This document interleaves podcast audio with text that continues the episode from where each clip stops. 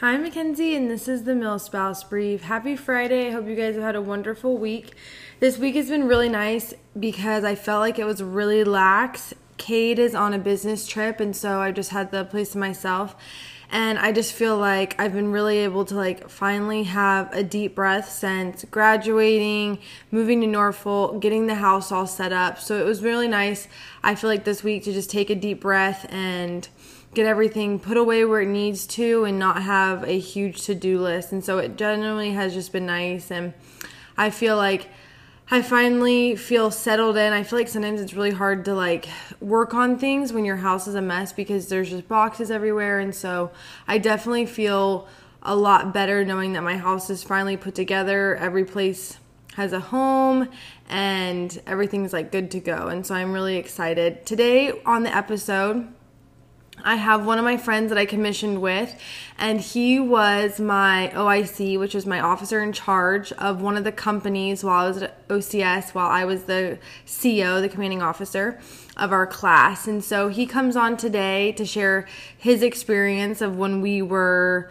leadership for O C S during our S O C phase, which is the senior officer candidate phase. So it's a little bit longer of an episode just because we talk about just kind of different funny stories and we both share our opinions, but I'm really grateful for you tuning in, and I hope that you learn a lot and that you enjoy listening to what my life was like while I was in Newport, Rhode Island. If you are headed out to O C S and you're taking a listen to this, I hope these episodes are helping you. Please reach out if you have any specific questions or you want to talk before you go. I really wish I had this resource before I left, so I do hope that this is helping you. I hope you have a great weekend, and without further ado, here is the episode with Shiloh Bowen.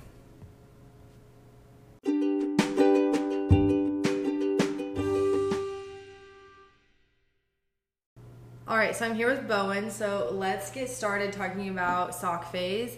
So we move into the hallways, and this is like the far end of Nimitz, and we all got new roommates. So talk about your roommate first. Uh, my roommate was Willis. That was the, I, I guess we met him in Jock Face because he, he, he ended up rolling out for Nav. And when we met him, he was cool, but he was always, like, reserved. Yeah. And so we move hallways, and who was in charge of it? Was it Kai? Yeah, I think Kai so. was in charge of the room assignments. Apparently, there was some stuff going on about, like, who's blah, blah, blah. That's neither here nor there. They're like, all right, cool, you're going to be with Willis. Which I feel like is honestly perfect for you guys. Because you guys... one hundred percent. Like, if you would have ever known them or, like, not known them, they would have, they were perfect to pair up with. You guys were, like, kind of bad together in the sense that Whoa. you guys both just did not care. So then you both had this, like, I can do whatever I want. But I think that it helped balance out your guys' like frustrations with O C S. I feel like you guys easily like kept each other cool. I, I think Willis was def- easily the best roommate I had there. No offense to any of the other roommates. You know, shout out my boy Vlad. However, it wasn't that we didn't care. It was more so like we both understood that it's a stressful environment. Yeah. And it's kind of like, why would I stress myself out even more when this is my time to be like, okay, I can relax. Yeah. So I had the best roommate ever. Shout out to Watson. That was my girl. Yeah, I like, love Watson. She's she great. was awesome. She was like kind of like my mom there. I felt like she was always like taking care of me and like checking in on me and like helping me out. And so like I was extremely grateful that I got to room with her because she made the world of the difference for my like S O C phase. So now we move rooms. And I moved companies, which is a sore spot for Bowen. Yeah, forget you. um, so I moved to hotel, and Bowen was still in golf. And the way it works kind of at O C S is companies are like floors. So second floor was golf, and third floor was hotel. Deck. And deck, sorry, yeah. And it's interesting because like throughout O C S, there will be times where you do a lot with your company, and there will be times where you do like everything as a class, and so it's really interesting kind of like how that ebbs and flows. But I think because our classes were, our companies were so small, they always just merged us for a lot of things because mm-hmm. we almost were like the size of one class alone, one company alone as a class. And so I felt like in the beginning and in-doc phase, like you do everything as a company. Like I barely even knew some people in hotel. I was just going to mention that, dude. Like, we got to, my bad for cutting you off, but we got to sock fa- or not sock face, jock face, and like Plazinski and Shield. So Shield was my roommate. However, I'm like, dude, did you like when did you roll in? And he's like, I've been in the class the whole time. I'm like, I've never seen you. And like, that was what was ever. so weird. I was talking to one of our friends who rolled down because he got COVID, and we were talking about some of the people in his class, and I was like, like I don't remember them. And he was like, yeah, they were all one three. And I was like, I have no recollection of half of these people ever. And I was like, but I think it's because that first like week you literally do everything as a company. Like we did not see hotel about ever for those first couple times. It was more so like we seen them, but because like when we the first week you're there, everything's as a class. However, you're always separated, and it's yeah, like so you just didn't know anybody. We can't go up up decks or whatever. We can't yeah. transverse decks, so it's kind of like I get to know the people that are in my P-way, and almost like sometimes you didn't even know the people at the end of the hall. Yeah. Because, like, at first, like, our group was close because we were all right next to each other in the hall. So that was, like, kind of interesting.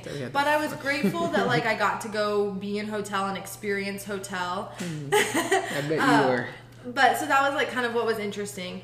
And sock faith is interesting, I think, because it is very academically heavy in an interesting way in the sense that it's heavy for about one week. I feel like for jock phase, like I talked about in the last episode, you have tests every week and it kind of like builds, but sock phase, you're literally just week eight. That's all it is. You know, week seven, you have classes. Week nine, you're kind of like doing more like hands-on things. But week eight, you got three finals within a set of five days. And it's just very academically heavy.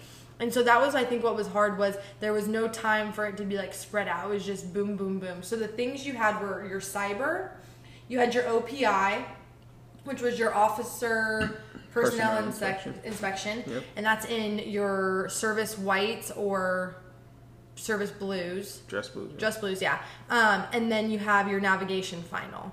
And so I felt like it was very heavy. And then you also have your... Cyber. Mid... No, I said cyber, but, like, you had your no. mid-P F A. No. Yeah, because you had your mid-P F A, because in-P F A is for jock, and mid-P F A is for sock, and then out-P F A right, yeah. is for candy. Fucking candy. Oops, there it was. But. So, but yeah, so we had a lot in that week, and so that was, like, kind of what's interesting. And one of the main reasons I asked Bowen to come on was because we ended up being in the leadership positions together. So, it was Tuesday morning. We finished P T. Oh, damn, you got it down to the day. And um, we... do a huddle after P T every day, which you'll end up doing with like your class team, and normally they talk about some stuff, and then everyone leaves besides top four. And top four is your C O, so your commanding officer, your X O, your executive officers, and then your two company O I Cs, which are officer in charge. So he comes in and he's like, all right, because it's a new phase, we're doing a new top four. Old top four, you're released. The new top four is, and he goes, uh Uh, C O is Culver, and my jaw just drops. And I was like, there is no way. There is absolutely no way. Then he goes on, tells us our X O, our O I C, and then he goes, okay, golf's O I C is Bowen. And I was like, oh my goodness. Yeah, that was fun time, dude. It was one of those, like, I could feel it coming, but, like, you know, you never too sure, because it's like we looked at each other, but like he like looked away real quick, and I'm like, what the hell? Like, he what's made going eye on? contact with me, and I looked down before he said my name. Like he made eye contact, and I was like, I'm not making eye contact with you, yeah. Chief. I'm not. And he goes to Culver, and I was like, you're kidding me right now. And I literally looked at him after when we were getting our phones, and I was like, are you sure about this? Like, did you? Are you sure that this is what you wanted? Like me to be? And so it was really interesting because it wasn't what I expected at all. And the interesting thing about O C S when you get put in one of these top four positions is it's a very quick turnaround, and you're really expected to do everything starting then and there. The, like, yeah. transition turnover is minutes. Like, we yeah. finish P T, we go and get our phones because top four has phones, because that's how you communicate with your class team and, like, the other candios and people in the building. Because up until then, you don't have your phone still. And so you go get your phone, and then they're like, all right, you got to go to chow and, like, get to class. And we were like, oh, my gosh. So what were your initial thoughts as, like, when you became O I C? The honest truth, I was excited. The whole time, I'm like, dude, I just want my phone back. But it's like you want your phone until you get your phone. And then like you said, when you have everybody messaging you, like what's going on, it's like, please just stop. Because like you said, the whole time, it's like, okay, we've made it through jock phase. But now it's like, this is the last step we have to do. And then they throw you into the leadership position. And it's like, everybody else gets to focus and do whatever they want. But now I got to write a report that needs to be in by, by twenty, by twenty hundred. And I'm like, dude. And it's like. Yeah, so I think that's what's interesting just, oh my is like goodness. When you first get to O C S and you turn your phone in and you don't have any communication, like all you want is to get your phone back. But mm-hmm. it is so distracting. I mean, there were times one hundred percent where I was like, there's no way that I can answer this many text messages. And I think what was hard was that first day, my phone blew up. In class, I couldn't even tell you what we learned in navigation that day because I was like, they were blowing up my phone so much. Like one minute the chief is texting me and he's like, hey, the janitor closets are a mess. You need to have those cleaned by oh eight hundred the next morning. And then they're like, what's this person's number? What's this password to this document? What's this? What's that? And I didn't know how quickly did I have to respond. When did I have to respond by? And the weird thing that I wasn't used to is when you're talking to them because you're in student status, it is so formal. So you have to literally, like, any message you send, you have to greet them. So I'd have to be like, good morning, ma'am. Good morning, gentlemen. Send the message. And then you'd have to be like V slash R, which is very respectfully. And then I'd have to say, like, officer candidate Culver, C O. And yeah. So every message had to have that signature at the end. So sending, like, a simple text where I could just be like, yes, you can't do that. You'd have to be like, sir, yes, that is this. Very respectfully, Officer Candidate Culver, C O, you know? And so I think that was what was hard was, and then you can't text while you're walking. So I feel like I was always just left yeah, behind. I'd be like, yeah. group, go ahead. Like, I have twelve text messages I have to answer before we walk into chow right now. Yeah. I don't know. I think in terms of that, it was kind of like good training, though. Because, oh, like, yeah. now, like, that's that's how you're supposed to send emails. It's like... Yeah. You greet whoever because most of the people we're emailing are above like us in rank.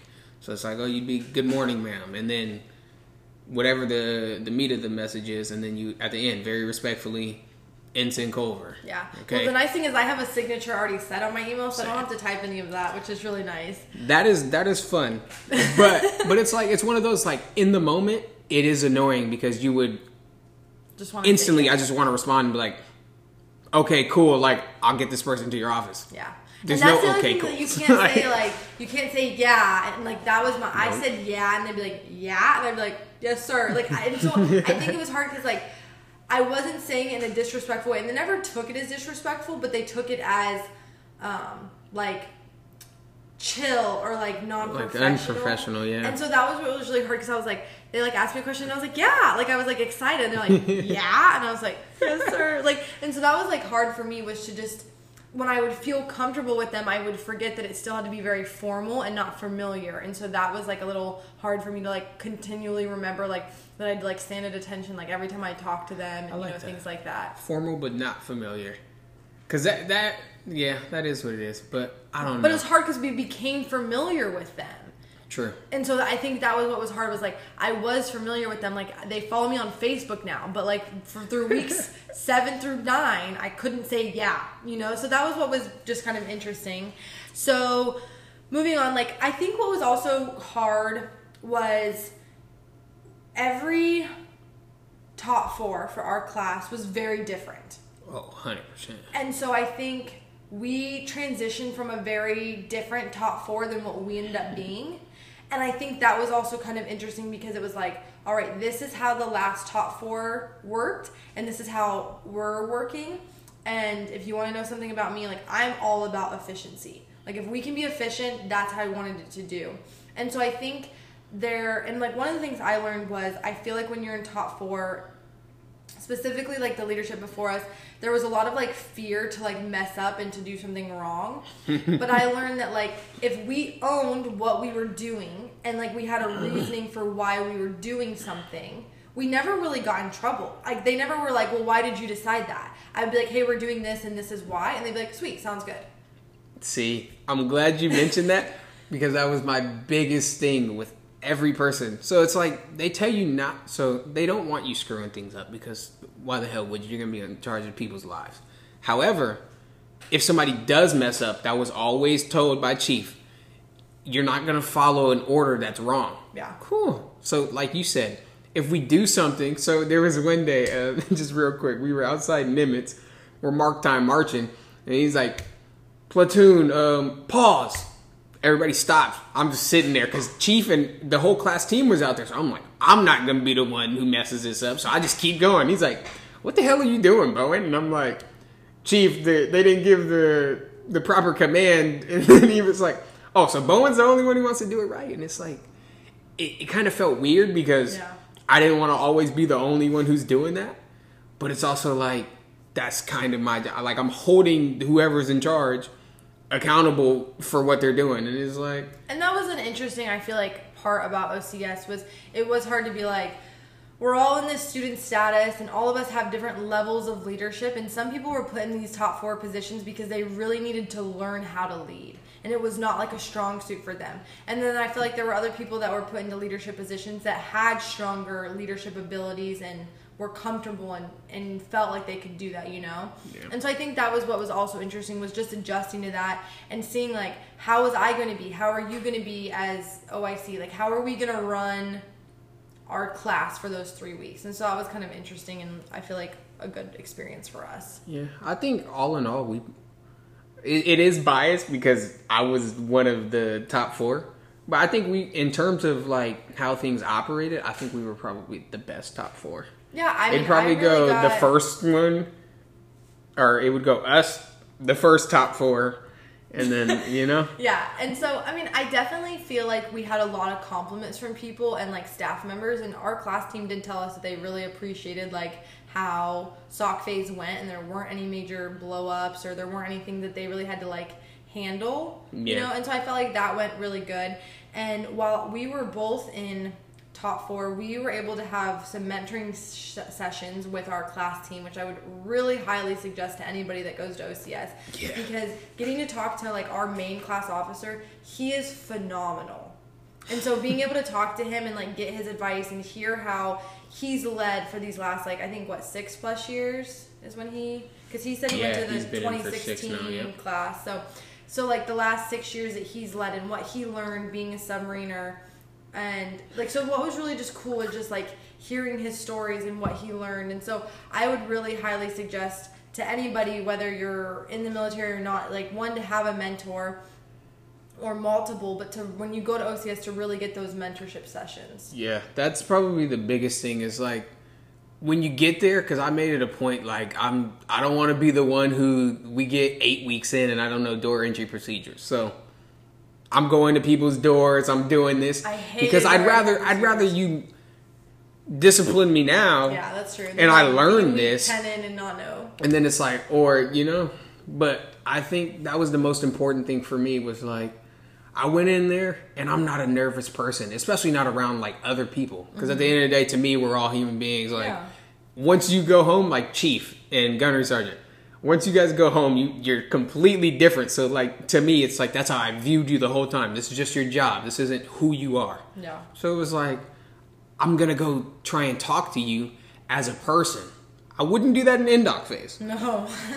But, like, jock and sock phase, and that's when you can start. Candio too. Well, yeah, candy, but Candio is different because that's yeah, next we'll talk week, about right? That yeah. Next week. But, but yeah, so I definitely would just suggest yeah. that. And even now, like, I have a mentorship session with one of my mentors on Monday. So, like, I would really highly suggest, like, getting a mentor and talking to someone in your community. And even if, like, you're not in the military, like, even in your work community, or if there's somebody that you look up to in your life, like, really, I think mentors are so important because it's like, we should continue to keep growing and, like, getting better through life.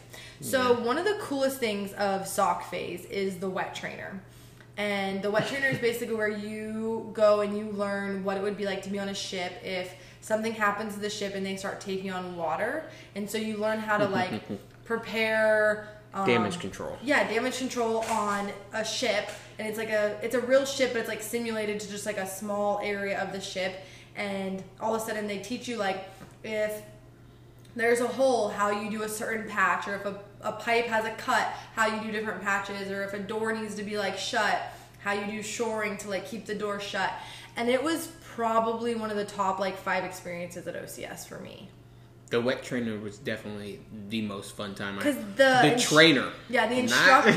Not, not the after. Instructors are awesome. They are really kind. They are super fun. But just experiencing it, and it's like kind of like higher adrenaline, but it was it was so much fun. Yeah, I I don't know. I think the wet trainer was easily one of the top three things that we did there. Yeah. I'm trying to think of, I guess the class trip would be the the most fun thing. Well, at least the food was yeah. the most fun thing, but yeah, wet trainer was, it was a great time.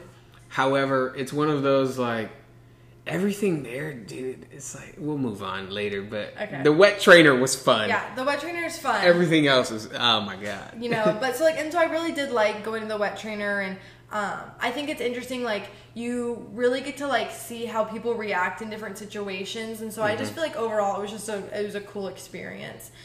So we've talked about how in jock phase you do rover watches.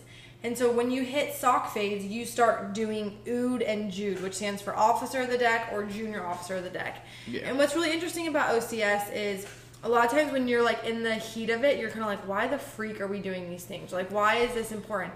But I feel like once you hit the fleet and you start hearing real life stories, it makes sense why you're doing these things. Yeah. So O O D and J U D are where you basically stand at the podium. So O O D is Officer of the Deck, and that is when you stand at a podium and basically allow people to come on or off the quarterdeck, which symbolizes a ship. And so you stand there and you check people in, and there's kind of like a whole procedure of like how you ask permission to either come aboard or go ashore. And so you do that. And I loved being O O D.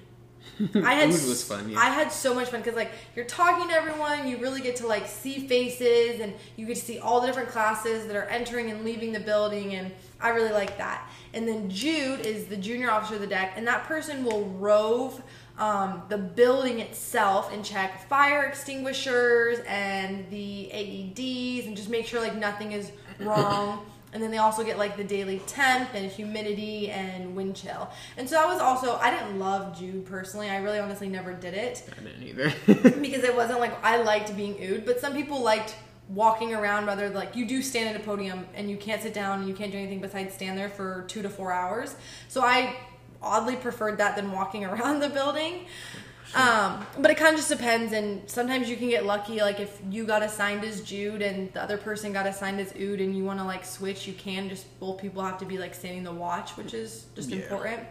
But that one is fun, and what honestly really like helped me during sock phase was I got the two to four O O Ds like three times during sock phase, and it sounds like that sucks because like you're awake all night, so you're literally go to sleep and you wake up at one to like get to your watch at one thirty, and then you're there till three thirty, and then you have P T an hour later, you know? But for me, I strategically had it before a lot of big tests, so I just studied for those two hours. Oh, and so that was what genius. was really nice was I like brought my Mo board with the way I had memorized how to study the Mo boards, mm-hmm. and I would just stand there and like pretend like, okay, so you plot the E to the R, and then you like, and I would just stand there, and because no one's coming in the building at one thirty in the morning, you know, mm-hmm. and so that was the only like kind of nice thing about my watches was I had like strategically quote unquote bad times, but it was like enough of a break from studying, because like I couldn't study past like maybe seven o'clock, like I, my brain just was not on from like eight to nine, so I would like go to sleep, wake up and go to my watch, and then I was like had enough sleep to like have a break and then still, you know, and be able yeah. to like kind of obtain that knowledge before the test. But some of those times can be hard because when you're doing these midnight and in the middle of the night watches, you don't get extra sleep the next day, you're just still oh, expected yeah. to perform. I think in terms of watches, the best, the best watch, I air quoted that, was, uh, I guess, oh four to oh six, because that's the one where you can sleep from taps to three-ish. Three. Yeah. Wake up, put your khakis on, go down there, and then you don't go to P T. Yeah. Which most people enjoyed. But like you said, I didn't think of it that way with the whole trying to like study and stuff.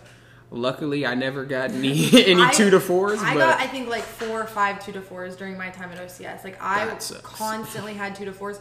And so for me, it was just like, well, I can't change the fact that I have this watch, so I need to adapt and, like, make it work for my lifestyle type thing. Yeah. I don't know. It was more so, I think in terms of watches, just anything that you had before a test was like super unlucky. Yeah. But it's also one of those, like you said, like don't take it personal because everybody has to do it. Like, yeah, you and may feel like you're getting screwed over because you said you had four or five of them. I don't think I had any oh two to oh four watches. But it's also like, that's just the way the cookie crumbled. Yeah. Somehow we both ended up doing what we had to do to get through. So well, like, see, I would rather have that. I know a lot of people that like the eighteen to twenty-two watch. Yeah. Because it doesn't affect your sleep, but I hated that watch. Really? That was like my, I traded every single eighteen to twenty-twos. I did. What? I was like, I will take your middle of the night watch. I do not want to do an eighteen to twenty-two. I was the opposite. I loved the eighteen to twenty-two. And so as you're listening, you can know that like it's very easy to switch watches. And if you want a good billet, become the watch coordinator or become friends with the watch coordinator, because that job, I feel like, really did make or break your time at O C S. Yeah, I yeah, I don't know. It's not supposed to be like a, a friendship-based thing. However, if you do know the person, you can yeah. you can finesse your way into something nice. And it's not nice. necessarily even like a friendship thing, but like I think it's more just like, hey, like, I need this time, or like, can you set me with this person, or you know, things like that. I just feel like they like no, not in terms of that. That's what I'm talking about. But in terms of like, if you're the watch bill coordinator, you can't screw somebody over oh, because yeah. you no, don't like them. No, everyone still it's has like, to like do watches. There's no like yeah. you're getting out of watch. It was more just that you could have like maybe a preferred time or things like that. Yeah, but if anything, like you said, I would want to be the Ood. Sure. Officer of the Deck was the best best thing ever. I liked it way more. Because like you said, you got to sit there, and then, you especially there, before you sit there. Hell Week, we were, oh yeah, my bad. You, you stand there, and then, especially before Hell Week, like, we had time to, like, actually study. Yeah. So, the next thing I want to talk about is kind of what it's like when you get sick at O C S, because it's, it's kind of interesting. So, you have sick call in the morning that you can go to, mm-hmm. and it's only from Monday to Friday, so if you get sick on the weekends, you go, go to the to E R. The E R, yep. Which some people would be very dramatic about and, like, have a cough, and then they'd show up at the E R, and I was like, I cannot imagine how Nickney is, like, standing that. I don't even think it was... You don't go to Nickney. I think you go off-base E R. Oh, really? Yeah. Oh, jeez, I did not know that, because I, I never went. But, yeah. So, for me, like, I got sick during sock phase, and what's really hard is you sadly kind of have to weigh, like, how sick am I? Is this worth it? Because you don't want them to quarantine you, and then all of a sudden you're missing a major event and you roll. I am Ensign Bowen, and I do not approve this message. However, she's not lying. So just just to preface that, I don't know if you mentioned it about endoc phase, but we had COVID. Oh yeah, going I, around. I know all about that. Personally, did you tell them how I felt? What? Personally, I felt like. Just, there was no taking any chances because everybody, I was, I'm a team player. It didn't seem that way the first couple months we were there, but in terms of that, I didn't want anybody to feel like, you know, like I'm not worried about them. So in terms of like health-wise, if I ever felt sick, I was going to get checked out. However, like you said, there is times where it's like, I think it's more so prevalent in um, endoc phase yeah. because you have physical events that are like one-time shots. Like if you don't make it through, oh well. Whereas like um, I think Underwood, he got to do it with yeah, the with the a, history test. Yeah, he didn't take it because he had COVID. He came back the next day. He got it. to take it. So and so like, they will work with you, but I also was just like, look, I'm not willing to risk it. I'm not willing, like, as long as I can slowly start feeling better. And that's, like, my personal choice. Like, I don't want you to yeah. think that, like, if you're sick, don't get to the doctors. But I felt like at O C S, you kind of had to weigh, like, what can they really do for me if this is, like, a viral infection? Like, you can't do anything for a viral infection, you know? True. And so it was one of those things where I felt like you had to weigh, like, how sick am I or how do I actually feel? And it's kind of like... Because you didn't want them to be like, oh, well, we think you should be on S I Q, which is sick in quarters, for three days and miss a test. And, you know, like, yeah. you, you know, and it was one of the things where, like, well, if I got on S I Q, how would that affect me being C O? And I had this to prepare for it, you know? And so it was all those things that I felt like I just had to, like, weigh on me. And so for me, that was when I was like, all right, eat a bunch of vegetables, drink a ton of water, say some prayers, and, like, just keep pushing. Um, but that was, like, my own personal opinion because I didn't have anything major. I just didn't feel good for a couple days. Yeah. I mean, and that and that's understandable. Like, I'm sure there was times where it's like, oh, damn, I don't feel good either. But it's one of those, like you said, you, you'll know if there's something really wrong with you. Like, if you're wheezing because you just walked up a flight of stairs, you should probably go get checked out. Yeah, if you have a fever. But if you got a like, cough, like, yeah, it's bound to happen. I, I'm coming from the West Coast in Seattle where it's like it's raining all the time, but then you get to Newport and it's like you're you're walking around no no jackets on or anything, and now I'm freezing and it's like, oh my god, like what's happening? Like it, you're bound to have something going on. Exactly. Right. So that's kind of like how it works at O C S, but like you can, there are medical attentions there. You can go and get medicine. It's just interesting kind of like how it works necessarily. Yeah, you can get medically rolled, which does not count as a failure against you. Correct. So that's like a big thing to make sure people know. It's like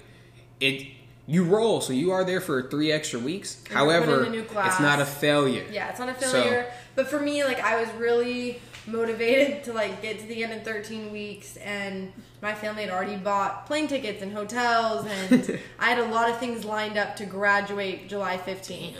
Already? In Dude, sock they, phase they did that? They bought them before I went to O C S. I, oh, see.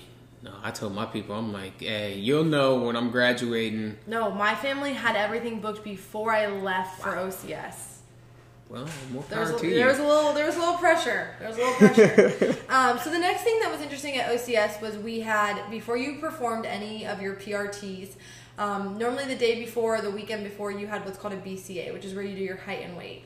Yeah, and we had an interesting kind of situation happen for our S O C B C A, was because you'll learn O C S like through the different phases. The last phase is an applied leadership phase, which I'll talk about next week. And so we didn't have the best candios, and they were really unprepared for a lot of things. And so what happened was, and it was a really good learning lesson for me to like watch, was they didn't have this paperwork ready. Mm-hmm. And the B C A was like supposed to happen at like two p.m., but there was no reason that they were going to have a B C A at two p.m. Like, you don't need to have it in the morning after P T. Yeah. And so there was this like whole wait up, and it was this whole fiasco. We were standing there for a little bit. Yeah, and then it didn't happen, so then we ended up did getting weighed in the afternoon, and it was just a mess. And so what I learned from that was that you really need to be prepared the night before for whatever the task is before. For the next day, yeah. Because you don't know if maybe your C O comes in and is like, hey, I had a meeting change. We're moving up our two p.m. meeting to ten a.m. today, but you were prepared to like print off paperwork during lunch, you know? Mm-hmm. And so that was an interesting lesson that I felt like I learned, was like being prepared the day before for whatever the events were the next day, because you don't know. And like I felt like at O C S the time frames changed for a lot. Like all of a sudden, like our class would text us and they would be like, hey, this got canceled, we're moving this up, and this is now new. Yeah. And so I felt like that's kind of what I tried to like instill in a lot of people. You at O C S, because you're doing navigation, you carry these maps around, and so a lot of people, I remember like the first day, like every day you'd ask like the section leader, like, oh, are we bringing our map? And so I finally put out there, until you are done with the navigation final, you will bring your map. Or it's, I guess it's a chart. I'm going to get in trouble for that. Yeah. Your chart. I wasn't going to say anything, but yeah, it's a chart. I was wondering why saying map found, felt weird. So you're gonna, you bring your chart and your chart tubes with you to class every single day. Mm-hmm. And it ruffled some of my classmates' feathers because they're like, we're not using it today. And I was like, I get that, but if they change their mind, or the professor decides to teach us something new, or you have time to use your chart, you have it. And we all had to be like uniform. So if one person had their chart tube, everyone needed to have their chart tube. So it was kind of this whole thing. And what I told the class team, or the class, excuse me, was we're going to just be prepared. So even if you don't ever use your chart for the entire time that you take it, which is not true because we used our charts, you're going to have it. Yeah. And it ruffled some people's feathers because they'd be like, well, we're not using it today. But I was like, it's easier just to know you need to bring it every day until you're done with navigation than like, oh, are we using it today? Or are we bringing it today? Like, yes, yeah. Because we're bringing it until you're done with your charting too. And so that was like what I learned from that, was you just need to be prepared because you don't know what life's going to throw at you. Yeah, I think I agree. I was I was one of the people who was confused why we had the tubes most times. Because it was like we were doing mo boards. Mo boards fit in your backpack. Like, you didn't really need the charts. However, I do agree. Like, at any point in time, things changed at O C S. And I think they do a good job of building on that. Like you said, being prepared for the next day. Yeah. Like, a lot of the events in N D O C phase, you got prepared the night before, because the day of, it's not going to be a, oh, I got to do this, this, this. No, you don't get to do this, this, and this. You're yeah. going to execute, and if you fail, you fail. So it's like, I think that's kind of how it goes in the fleet. Like, yeah. you you get a task, either you complete it or you don't. It's not a oh let me retry. Like, you no, now we're gonna we're gonna move on. So. And so that's like kind of like what I thought was really important and was like one of my big leadership things was like one, thinking efficiently, and then two, like being prepared. Real funny story that I like never want to forget is the there. So I've talked about how our class size changed a lot. Mm-hmm. So there was an individual who rolled down to the next class. And so while you're at Nimitz, you still see all these people all the time because you're still in the same building. You're not in the same hallway necessarily, but you still see them a lot. There's still a lot of interaction. So we were talking to one of our good friends, and he was like, you're never going to guess what happened this morning. And we were like, what? So the way that you get woken up at O C S is the section leader that day will wake you up at whatever time is like the correct time by saying like, reveille, reveille, reveille. And then that's kind of your... Uh, what's the word? Reveille is wake up call. Yeah, so but and that's just like your when they say reveille, that's when you post outside your door. So you yeah. open up your door, you stand outside with your roommate or if you don't have a hatchmate, and then you count off, and that's kind of your morning muster, and that's how they take accountability every morning at five a.m. every day. Yeah, so Saturday, it, Sundays included. Yeah, so you do it every day, and what was funny was he told us that this kid called reveille at two in the morning. Because his watch got messed up and he thought it was five. So he wakes everyone Jesus. up at like two in the morning. They're all freaking out because they're dead asleep because it's two o'clock in the morning. And they're poking their heads out and they're like, dude, what is going on? And he's like, I'm revving everyone. Like, what do you mean? And they're like, it's two in the morning. And he's like, oh, what? And they're like, yeah, go back to bed. But everyone's freaking out because you remember like the thought of hearing that, not knowing that you're properly dressed because you had to post out in your uniform or the proper uniform of the day at that time. At least in a uniform to where you could leave. Yeah, but like, and so that's the other thing was like, it, but I was dying of laughter. The thought of like getting woken up at two o'clock in the morning thinking. I'd be pissed. I mean, I, it's definitely like, I'm glad it didn't happen to us, but it was funny to like hear. And then when you knew the person that did it, it made it like even funnier. And so it was just one of those things that as I was writing, reading through my journal to write our list of what we we're going to talk about today, I remember reading that at the bottom and I was like, that is hysterical. Yeah. So don't be a bad section leader uh, your day. So honestly, I don't even th- it's not even possible to be a bad section leader. Everything's given to you. Yeah, but it's very possible to be a bad section leader. Well, yes, bad, but what I mean leaders. is like...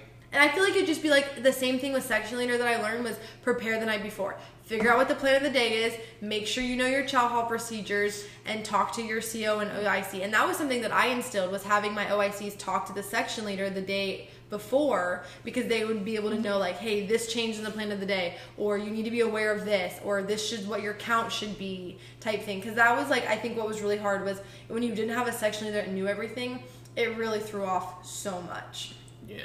I don't know. I think, once again, in sock phase, it's one of those, like, you should know what's going on because we've been here for six, seven weeks now. So it's like... You should, but we my, still had yeah, people that didn't. We did, but I, honestly, I think our class, in terms of that aspect, we were solid because people knew what was going on at that time. And it was like, I didn't really have to... Like you said, like, with meeting with the section leader... The section leaders would be like, "Oh, Bowen, like, what do I got to know anything?" No, because yeah, but if there was like nothing to know, but yeah, was, if something did change, it was good. I'd, to know. We'd get a message in class or something, or like in between. Really go talk hey, to them. This is what's going on, X, Y, and Z, and then you you know throughout the day you can get a count. Like, hey, section yeah. leader, what's the count? Oh, I got this many people. All right, cool. Are you tracking that this person's here? But in terms of that, yeah, I.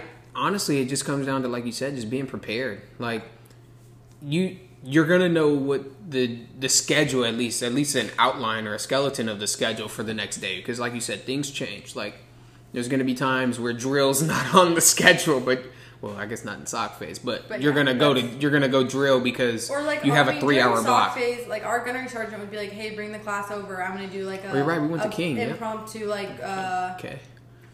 mentors. It's like mentors. You know, so yeah. that's the thing is that it really does like change a lot. So the next thing that's like really big in sock phase is what's called Hell Week. Everyone classifies it as Hell Week, and it's your eighth week. So your eighth week um, entails Monday. You wake up and you do your mid P R T.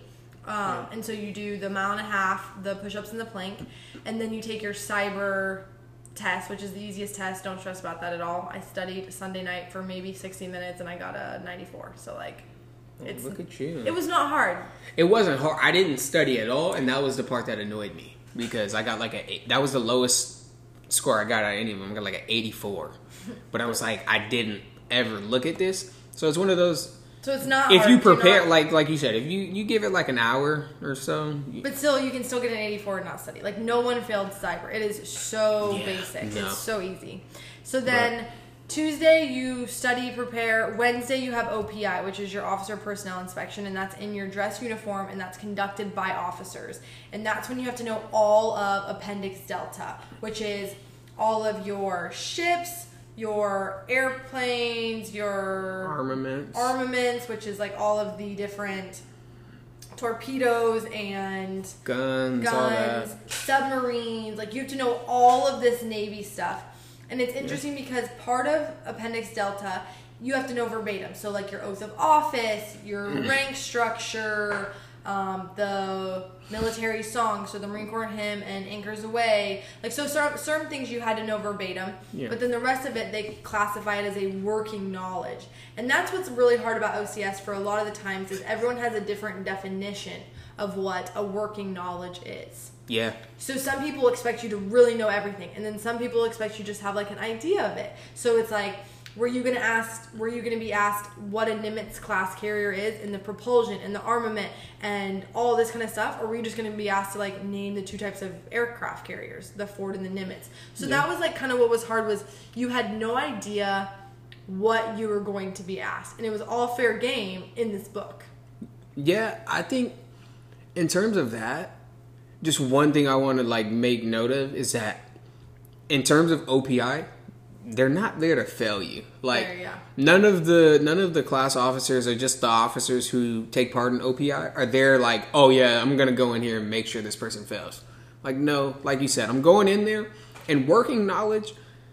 As much as it, it's subjective because some some of the officers want you to know everything, and, and some of them they're sub like subjective okay, you know about something. What their things are. Like if you got a submariner, he's gonna ask you about submarines. If you got a S W O, they're gonna ask you about a cruiser or destroyer. If you got a pilot, they're gonna ask you about probably the aircraft that they flew, you know? And so that's yeah. the other thing is, like, you don't really know who you're going to get or what they're going to ask you, but I agree. I don't think that they ever go in wanting to fail you. Some of them are known for asking harder questions, but I think that they all really just want to know that you put in the effort and that you're willing to learn and that you tried to learn it. Yeah, I don't... So, like um, Lieutenant Bearden, like he said, there's not really... There's not much they can ask you that's not in the... Um, what is that called? Appendix Delta, the no, O C R? Yeah, not in the O C R. Yeah. So it's like, unless you say something that's not in the O C R because you just want to be super macho, like, oh my God, I know everything, you can't, there's not really much harder questions. Like, all they can ask you is the armament, yeah, the propulsion. But it's hard to, like, remember all of that. It is hard to remember that, but like you said, it's working knowledge. Like, yeah. okay, maybe I don't know every... machine gun we have on a surface vessel. Yeah.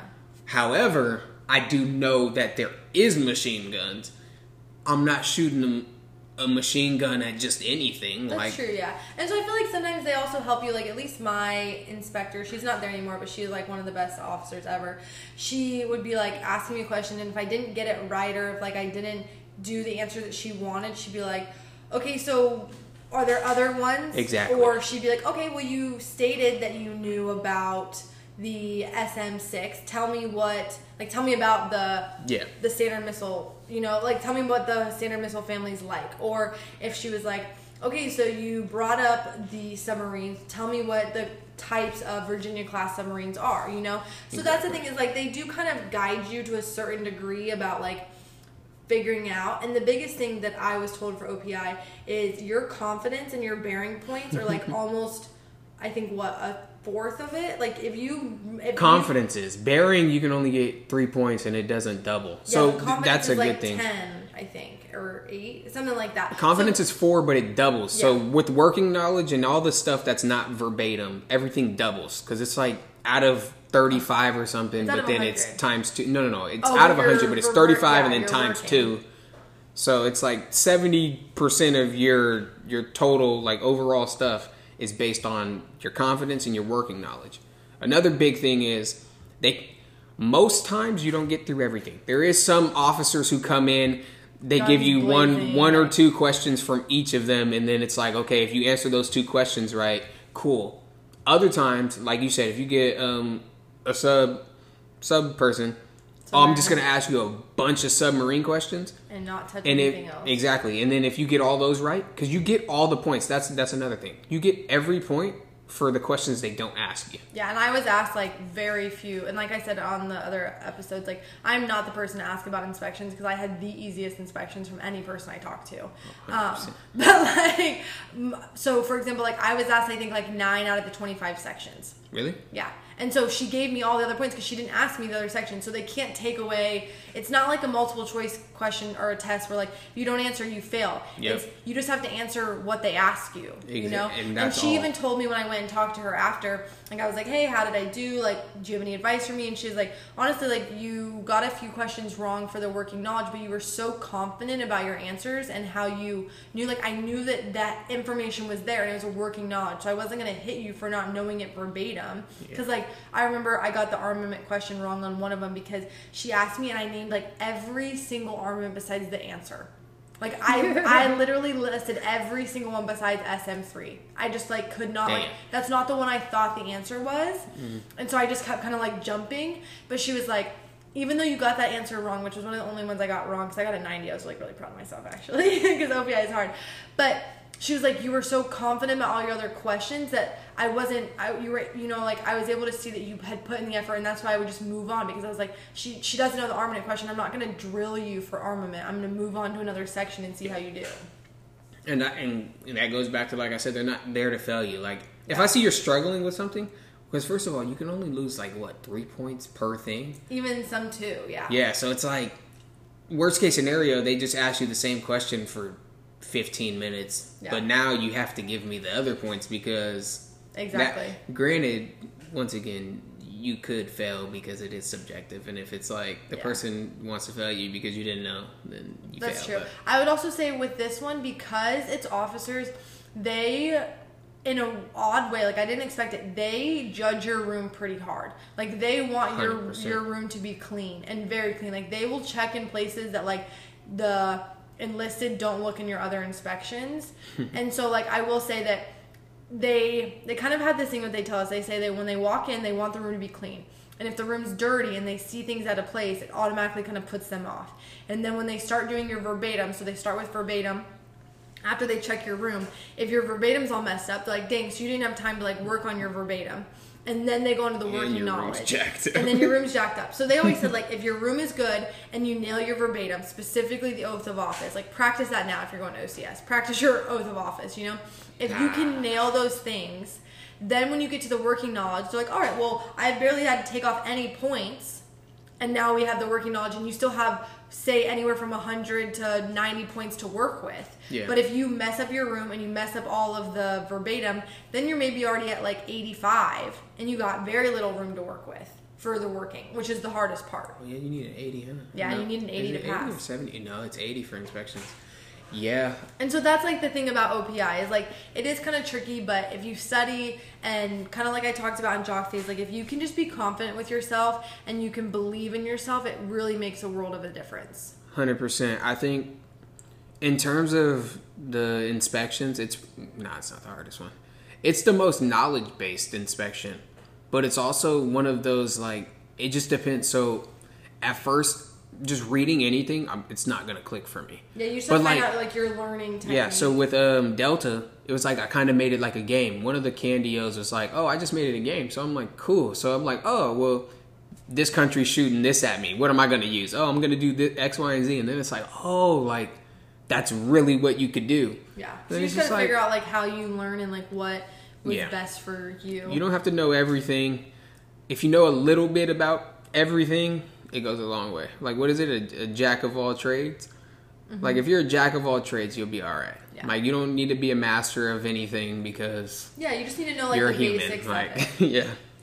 Um, the next thing, and I'll just brief on it really quickly, was while we were um, in the top floor, we had an incident with a candidate um, not kind of telling the truth about running X amount of laps for the P R T. And for me, it was really hard because it kind of came down to this whole thing of, like, is she telling the truth? Is she lying? All the data doesn't back it up. And it was really hard for me because the person before, uh, I would say like two or three classes before us, had this same incident and they got kicked out of the program.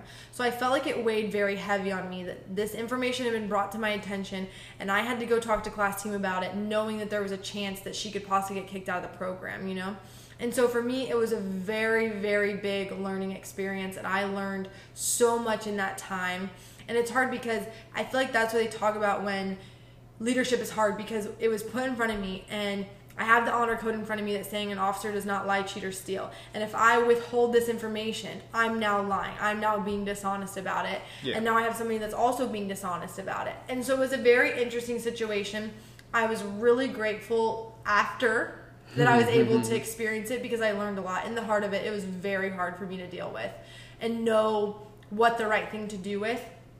It was, but I felt like now I'm like, all right, going through that, I learned so much. I now know how to handle certain situations and what I need to do. And my biggest takeaway was when you, as an officer, have to discipline somebody in the fleet, and because I wasn't an officer at the time, I was still in student status, but like now as an officer in the fleet, when I ever have to do something, it is not my fault for having to do a disciplinary decision, because they are the ones that made that action and they are the ones that put themselves in that situation. It is yeah. not my fault that I now have to deal with that, because they are the ones. I wasn't the one saying don't run six laps.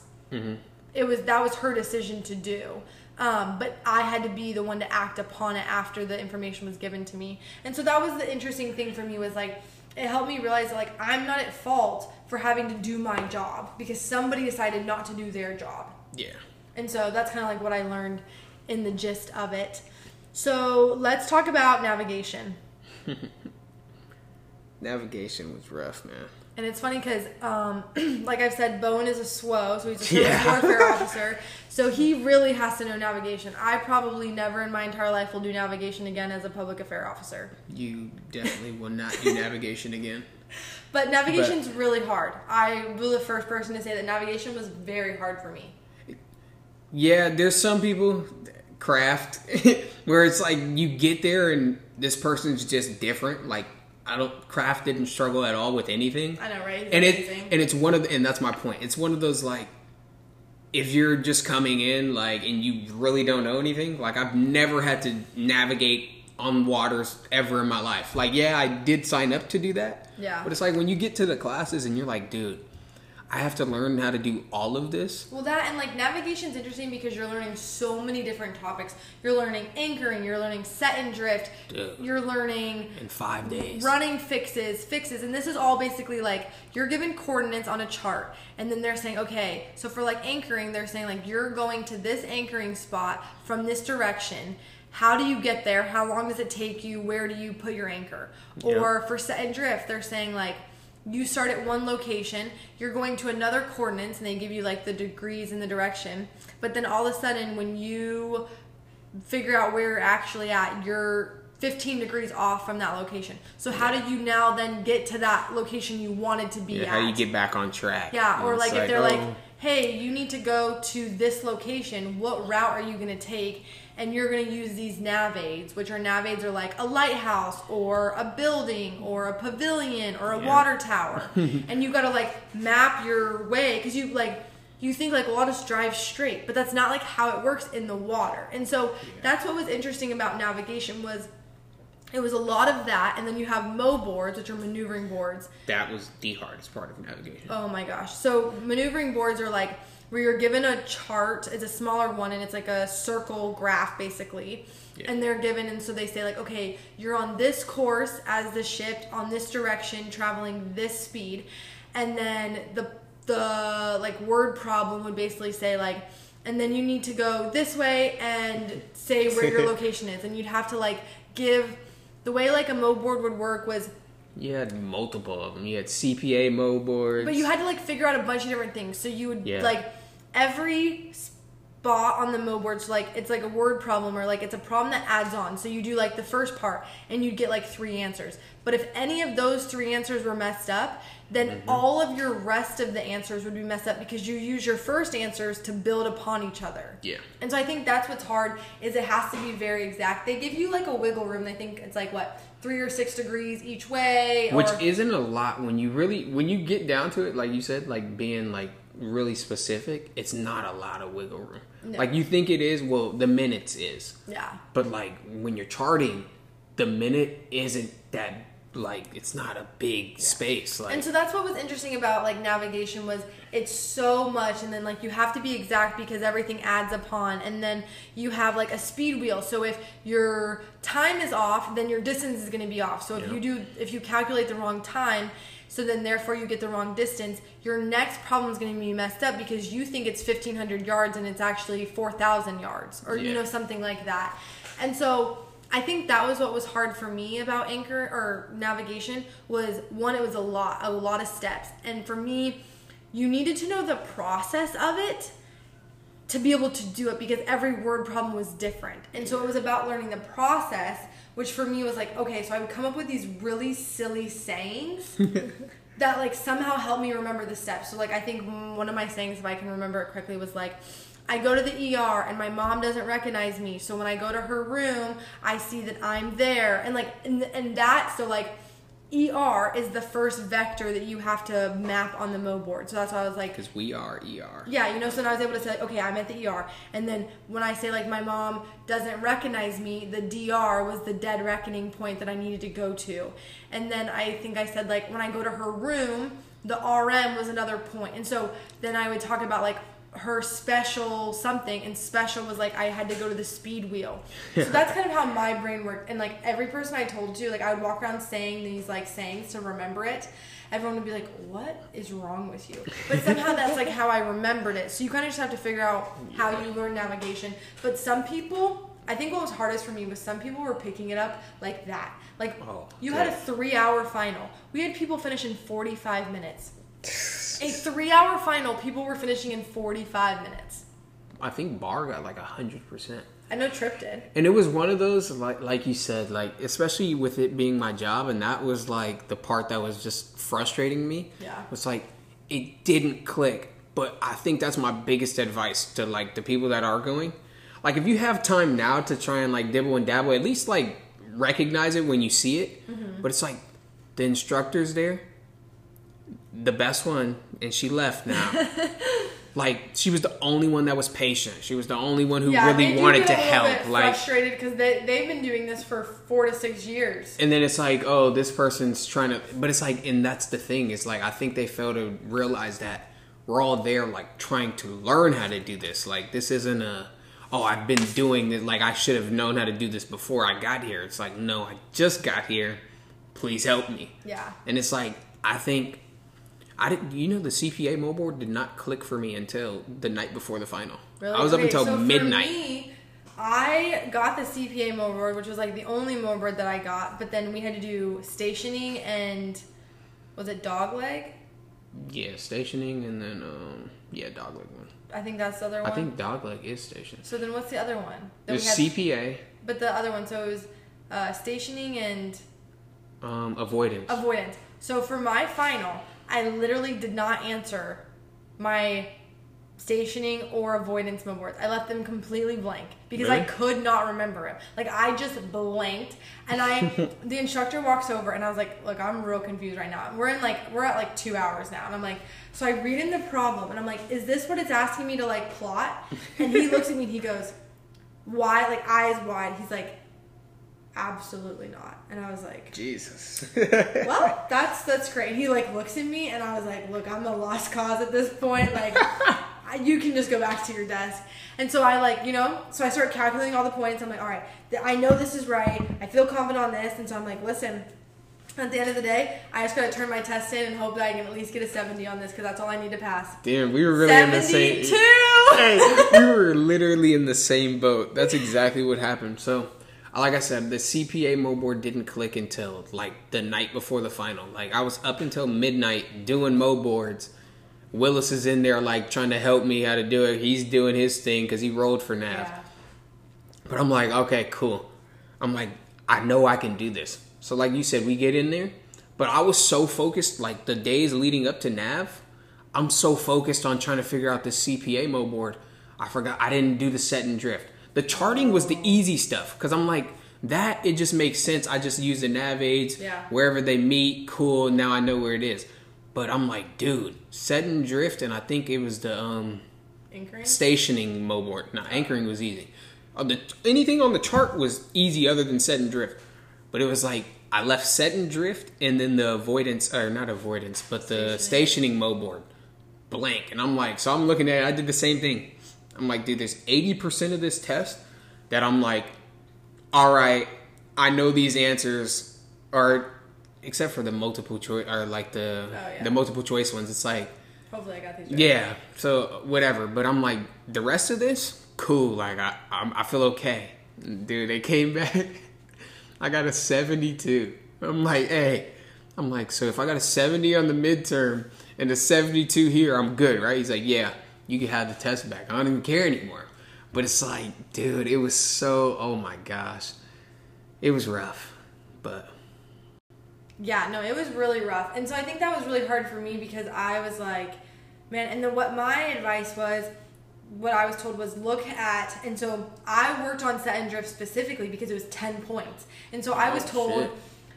look at through the test, your stationing and your avoidance mo boards are only three points each. So you have to do an entire C P A and then do the avoidance or stationing part of the mo board, and it's only three three points. But your set and drift was ten points, and so that's why I also didn't even focus on stationing or avoidance, because I was like, those are only three points. If I mess up set and drift, that's ten points. Yeah. And then I noticed right before I turned my test, and it's like two forty-five on the timer. I look down and I like catch that it says like, it's like question twelve, and it says like da da da minutes, and I'm like looking at the the like answer thing, and it says like yards is supposed to be for twelve, and I'm like, yeah. What happened? And so because I didn't do stationing and avoidance, my answers all shifted one line. Oh. And so I was like, oh yeah. my gosh. And so I start freaking out, and I have to erase my entire test. That's Luckily, nice. I did create the good habit of writing all my answers down on my chart or in like the other mo boards to be like, okay, this answer, like I got twelve here. And so luckily I had all the answers in different places. I just had to go find them. And, oh, see. But I was stressing because I was like, if I had not looked over my answers and I had just been like, F it, let me turn in this test, I would have had to retake it. And that's my other advice is like, obviously you can't help it if you like fail or not, but passing navigation is the one test. Obviously, Bowen's going to sit here and say, pass every test. And you should. You should pass every test. But navigation is the one test you really do want to pass, because that is the only weekend at O C S that you are like free in the sense of you have nothing to study for. You don't have any job at the time because you haven't become yeah. a candidate yet. Like, we had a relaxing, I, I think I took like almost two to three naps a day during that weekend. Because you had nothing to do. You're not supposed to, Cole. You're not supposed to nap. But you had nothing to do. We didn't have any tests to study for. That's true. And my and, and in my defense, why I was napping so much was the people that failed the navigation and had to retake four days later, we covered all of their watches. I had three extra watches that I stood that weekend. So what I what we decided as a class was the people that had to retake the nav, we would take all their weekend watches so that they could really study to pass. Because if you failed again, then you were out of the the class, you rolled, or you were out of the program for some of the people. And mm. so we took all, so I had three extra midnight or like in the middle of the night watches that weekend. I had to watch Friday, Saturday, and Sunday. Yeah. So that's why I was napping. But yeah, you're not supposed to nap, so don't listen to me on that. But that was like passing navigation. Like, we walked to lunch that day, and I was like, I never felt like I was like high in the sky. Like, I felt amazing, because you just knew that you had no more tests to pass. Like, you had no evolution that could roll you. And it was, like, the best feeling. Yeah. Well, no evolution that's, like, in your control but not in your control. Because, yeah, I mean, like, you, you could roll at any point. Yeah, you can roll at any point if you do something. But you had no test that was up to you to pass anything. Yeah, like, I didn't, you didn't have to study anything else. Yeah, and so that was what was so nice, was it's just like, oh my gosh, I'm done. I don't have, not done completely, but I'm done with the academics. I mm-hmm. no longer have to study for a test. And then we like went to book return, and I'm like, take all these books. This is great. What day did we take navigate? Oh, because that's, that's week eight. Night. Yeah, because then you have all until like week nine. Yeah. Because I was going to say, I'm like, dude, after navigation, I think every day I just sat there and watched YouTube.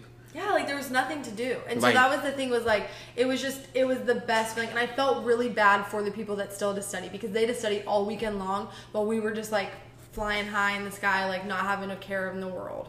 Yeah. And so I it was really hard, because, like, we're all unmotivated now. We're all, like, our academics are done. And you saw people that are, like, their literal like commission yeah. relies on passing this test. Yeah. And so that was, like, you know, I'm for sure definitely stressful. I think... one more big point, and this is the advice I gave to uh, the class behind us, was that no matter what, I would rather have three weeks to just do navigation mm, yeah. than three weeks to do navigation and O P I. So if there's going to be anything, I threw all my eggs into the basket of O P I, because I'm like, That's navigation... True. An extra three weeks probably would have helped me, honestly. Oh, yeah. I mean, navigation is, like, probably the best thing to roll on, because it's the one hundred percent thing to, to, like, give you a lot more time. Because I'm sure Willis, like, aced that navigation he, he final. He legitimately did. He got a ninety-eight. That's what I'm saying. So, like, you that is the one thing where it's like, okay, now I have three more weeks to work on navigation. But, of course, no one wants to roll. But, yeah, I definitely see yeah. your... It's one of those, like... Once again, I wouldn't do it. However, what I did was threw all my eggs into the basket of O P I, because it's like, worst case scenario, I have three weeks to worry about one thing. Whereas if I roll for O P I, now I got to learn O P I and navigation at the same time. And it's Very like, true. Now I'm really worried about O P I. Whereas it's... No, I, I see that, that a lot. Yeah, but... That really makes sense. Yeah, it was one of those, I don't know. Nav was, was not... Fun, it wasn't a, a fun learning environment there. Yeah. I think now at B-Doc it's going to be a little bit better. So. Yeah, so we'll see what Bowen experiences while he learns to become a swimmer. Yeah, really I'll does keep you updated. uh, so the next thing that you do in week nine was we went to the fire trainer. So this is when you like become like a real life firefighter, and you put on uh, a like a real suit and an oxygen mask, and you fight real fires. And it was really interesting because I... didn't think that I would dislike it as much as I did. You're just covered in sweat. I've never been so hot in my entire life. The uniform, like the, the gear is heavy, so you're just like clomping around. I'm like, how in the world are they running up flights of stairs and carrying people in this? Yeah. I was like, there is no way I will ever be a firefighter, and I'm glad that I never have to question if that's the career path I want to go down. But it was cool to learn and experience. Yeah. Uh, I don't know. Firefighting was, it was probably the most... second most fun to the wet trainer. But the wet trainer is like way better. one hundred percent. Because you're not in a a fire suit. Like yeah. that was the only thing about firefighting that wasn't fun. It was like you were just hot the whole time. It was like yeah. just nonstop sweating. But in terms of that, it, it was useful. I think it's going to be one of those like... Especially when you're on a ship. And I was just okay. going to say that. Like especially for S W Os, it's going to be like this is something that you have to stay up to date on in terms of quals. You'll be part of the damage control. You'll exactly. Have a, you'll have a gear locker and that you're going to have to go to and things like that. So it's definitely useful to like have that information, but I definitely think that it's a little bit harder. And I feel like it's because when you're dealing with that fire, it's like, oh, this is real life. Like this is, this isn't as like, not fake as the wet trainer is, because you are dealing with like real water and things like that. But I don't know, for me, just it made it feel a lot more like real and scary being fire versus being water. But I don't know how you felt about that. You said the fire was scarier? Well, just because it's like real life. Like I can't like take this oxygen mask off. I'm in the middle of a fire. Oh, yeah. You know, like it, it was just very like a lot more serious versus I felt like we were having fun at the wet trainer. Even though it was like learning, it was a little bit more fun. So the next thing is we all got our class t-shirts. So that was really fun to like hand out and get all of them just to wear around and, you know, like have our design come to life. Especially was fun because I was part of the t-shirt committee. So yeah. It was nice for that like to be done. And then one of the last like culminating things about uh, S O C phases, battle stations. And it's interesting just because it's different between every class. So like our experience will be different than anybody listening before or after us. And basically, the class before you, um, as Candios, they come up with this whole day along with your class team. So it's also very dependent on your class team as yeah. well. And so for us, like, you basically do all of the things that you've been learning. So you go and I talked about in doc phase how you do the swim qual. So you basically do that again and you practice like man overboard and what that would be like during battle stations. You do to the wet, you go to the wet trainer, you do the fire trainer. So you do all those things that you've been practicing, and they put it in a little bit more of like a high stress real life situation. They're kind of like yelling at you. They're making you go faster. It's not like a fun, relaxed learning environment. They're like putting it to the test. You do a lot of working out. I don't know how much you can tell, but what? In terms of this, I, I told you, it's one of those you're not supposed to say anything about it. It's like you got to let them experience it. But I do, I guess the the trainers that you go to, because they do mention it in the training, it's like you'll be back here for battle stations. Yeah, it's one of those. You know that you're gonna go and do it. It's just a different environment. I was just gonna say that it's like it's not the same like happy-go-lucky learning environment. It's like, I expect you to be able to do this. However, I think the only one, and it's my biggest pet peeve about O C S, was the the swimming. The man overboard? Just the swimming in general. Mm-hmm. It's like the swimming, there was there's nothing you could do. In the in the fire trainer and the wet trainer, we can cut that all off. Oh yeah. In the pool, yeah, I guess somebody could come in and save me. But there's too many variables. Like if you get water into your lung, like that's one of those, like it shouldn't be that. You shouldn't be screaming at me when I'm in a pool, mm-hmm. because now it's getting dangerous. Like, mm-hmm. that's one of those, like, you try and keep that as relaxed as possible. Yeah, because ours was not relaxed, though. And that's my point. So, and, like, and that's just, like, the thing. But I think at the same time, they're trying to make it as real life as they possibly can to teach you those skills. But I totally get what you're saying. Like, I, I really do understand what you're saying. And, like, yeah. when you have a hose that's, like, getting sprayed in your face. Like... Who's that like, helping? Like, wait, yeah, who's going to have a hose at, in the ocean shooting water? Yeah, I might get hit with a wave. Cool. Yeah, like, you didn't so, get a pool that has waves. Yeah, so it's it's interesting. But it was a fun experience. You do a lot of team building, but I've never been so sore. And I think the hardest thing for me was my feet were already pretty, like, messed up while I was at O C S. But because you go from so many situations of, like, wet to dry, wet to dry, my yeah. feet were never dry. And I got some really, really bad blisters that, like, to this day, I'm still having, like, repercussions from on my feet. That's disgusting. I know. You should and get so, that checked out. And that's what's really hard. It's like my feet got really messed up that day. And, like, the next morning I woke up and I was like, oh, I am sore. This is painful. And then you're also disgusting. You're disgusting for all day. It starts at, like, four a.m. And from four a.m. to about three p.m., you are covered in sweat and dirt and chlorine. And you're just disgusting. Yeah, I don't know. It's one of those, it's like, in the moment, it's fun. Like, when you think back yeah, on it, no, it's it's like, damn, we were kind of gross. But it's like, it was a in the moment, experience. It's like, dude, like, this is the last thing we have to get through. Yeah, so it's a, it's definitely like a fun, culminating event, especially if your Candios put a lot of effort into it.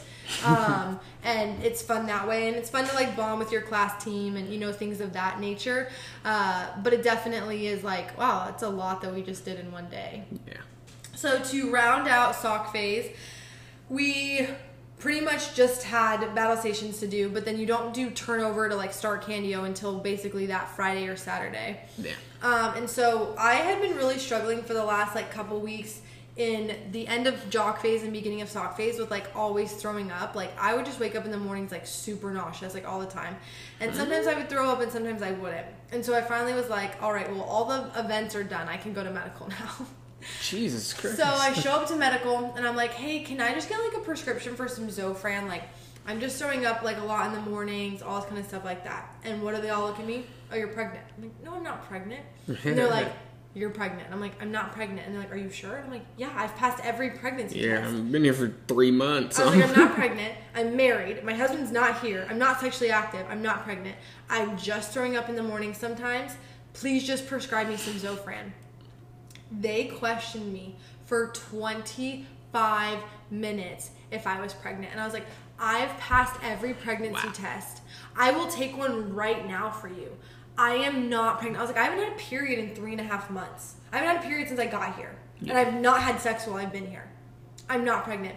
And it was funny because, like, the corpsman was, like, just kind of, like, pounding me. And you know when they do the interrogation technique where they ask you a question and then they, like, change the wording and to see if your answer changes. Yeah. And so they kept doing that to me, and I was like, I'm getting interrogated. So when did you find out you were pregnant? Yeah, like Stop. I was like, oh my gosh. So finally the doctor comes in and he's like, and I'm telling him, I'm like, I literally, and he's like, yeah, I literally went back and looked at all of your tests, like make sure there wasn't some mix up. And I was like, I am not pregnant. I promise you I'm not pregnant. I've not been sexually active. I am married. My husband is not here. Like all this kind of stuff. And I was like, I will take another one for you right here, right now, if you will just give me some Zofran.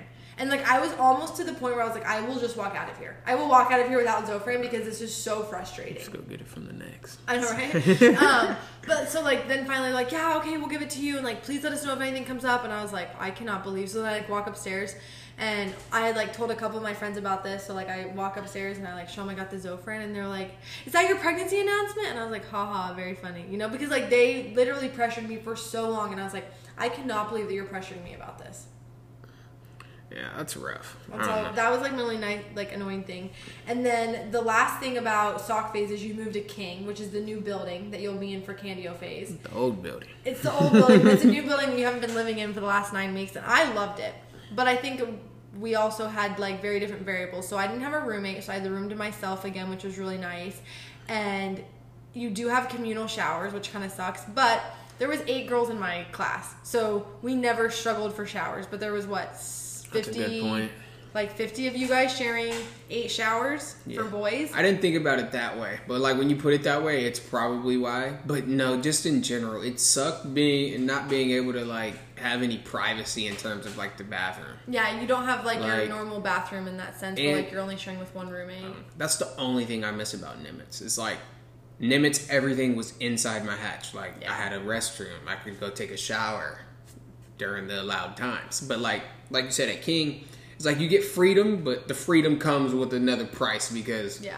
you're giving up all of your privacy yeah. for this freedom. And it's like, cool, I don't have to walk around in a, a full uniform all day. However, yeah, that was so nice. You could like walk around a little bit more relaxed. Like you didn't have to be put together the minute you left your room. Like if you wanted to go to the bathroom in flip flops, you could, and it was like very yeah. amazing. That, and then you didn't have a computer in your room, which. Like, at one point, you thought, like, oh, that's not that big of a deal. But during Candio, you use a computer oh, yeah. so much. And then you're like, dang, I'm having to go to, like, a computer lab or, like, go use an extra room in Nimitz. And it was just so much harder than, like, rolling out of your bed and, like, a computer being there. Exactly. So that was the only hard thing. But it was, you didn't have the staff members walking through your rooms and your halls at all times. Because at Nimitz, all their offices are there. Yeah. So, like, Nimitz, they sometimes more, would come to often, King, yeah. but nothing like Nimitz. And so it was way more relaxed. And then for me, the biggest thing was I could shower whenever I wanted. As long as, like, my schedule allowed it, I didn't have to wait till nine o'clock to shower. And that was a game changer for me, at least. I loved that. We're not getting the Candio phase. That's next week. I know. Week. The next but week is Candio phase, which is yes, awesome. Yes, I, I agree. It, King had it had its moments for me, like like you said, like not having a, a roommate, perfect. Like I loved all my roommate. Well, yeah, I loved all my roommates, but it's like having my own room that I didn't have to really worry about anybody. It was great. I was like, cool. I just get to to come in here by myself, do whatever I want. But and the like, rooms are way smaller, so like I also think about how people did have roommates in rooms that were that small. It fucking sucks. And I was like, dang, I don't know how y'all did that, because I felt like my room was like always an explosion of stuff because it was so small. And I was like, I have no idea how I do a roommate, because I also like always laid on my extra bed. I was just about to say that. I don't know if you told them in your in-dog one, yeah, but if I, you don't have a hatchmate, you make your bed one time, make sure it looks perfect, and then you never touch it again. And so that's how I would sleep on the extra bed every day, so that was really nice too. Um, but so yeah, it was interesting, but I, I really did love living at King. I think it would have been very hard, and I understand why they don't live there during Nimitz because of all the things, and I feel like it just wouldn't have worked for the first few phases of training, because like I could not imagine communal showers at nine o'clock for an hour. You know what I mean? Like, yeah. if, if Nimitz works for the structured part of O C S, but I really did enjoy it for the last phase of O C S living at King. That's a good point, yeah. So yeah. It, it, it does make sense. A lot of times when you're O C S, you're really frustrated of, like, why we're doing this. But yeah. as you go through the program and as you now leave and you can apply it to the fleet, a lot of what you do does finally make sense. And I'll talk about that when we got into Candio and how we tried to help our in-docs with that. Yeah. Is there any other lasting information you want to give the people about sock phase? uh, not not really sock phase, but just going there, just because I, I, I wasn't here for the first two phases, but it's like, Make make sure you have an open mindset. Please don't don't be like me. Like, I went there with the the wrong attitude, and it, it took a while. However, it's one of those. I try not to let anybody else dictate how like your your time at O C S goes. Like, as much as people play a part in that, you kind of make it like I made it harder on myself than it needed to be. Yeah, sometimes Bowen was really he had like.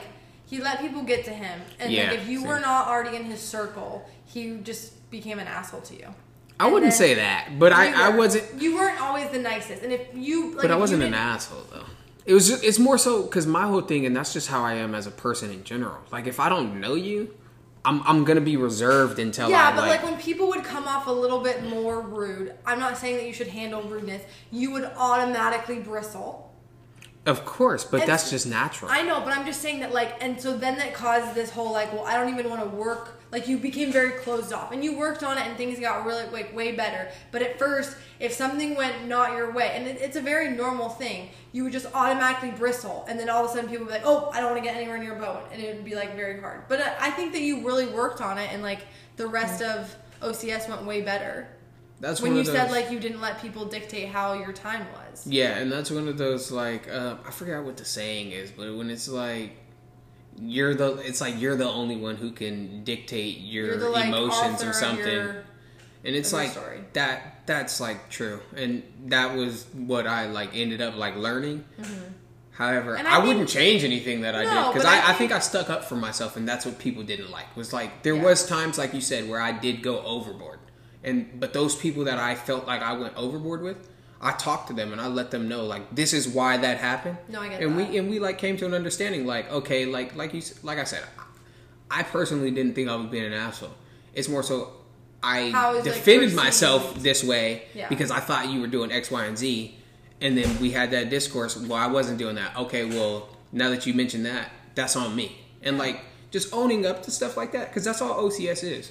Like, you're not apologizing for it because we're all humans. We're all going to make mistakes. But it's yeah. like, you you make the mistake, cool, let's move on. Like, yeah, no, I definitely think, and I felt like we were able to, like, work through all of our stuff as being in top four, and I feel like we did a really good job at that. And I also think, I personally think that being, like, in a leadership position was really good for both of us during Star Phase. I think it, like, helped us learn a lot, and...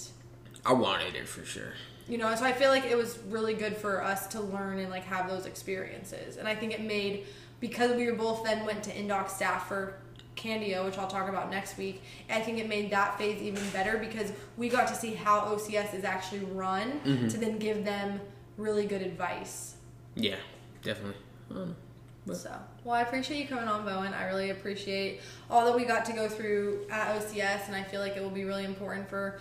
you know, everyone to hear about our experiences, and then for the people that are listening that are headed to them to get this insight before going, because I know I would have way appreciated knowing a lot more about O C S before I went. Yeah, thanks for having me. I mean, I, I know you said study like Delta and stuff. However, my biggest thing is please look at Appendix Bravo. Oh, I talked about Bravo. I would, yeah, like, like I, that's what I was gonna say. I know, I'm sure you mentioned it. However, don't don't don't do what be I a did. Bowen. Yeah, I went in there. I didn't look at it. I didn't look at. Bravo until like it was time days. to do it, and then yeah. it's like, oh. Bowen yeah. just thought that he could just work out and not do Appendix Bravo. Yeah, that's exactly what I thought. And granted, it would have worked out for me if you had a different evaluator. Yeah, maybe. Yeah. I don't know, but all yeah. right. Well, thank you again. I hope you guys enjoyed listening. And next week will be Candio phase, which was a really fun phase, so I can't wait to talk about it. Have a great rest of your week, and I will catch you next Friday.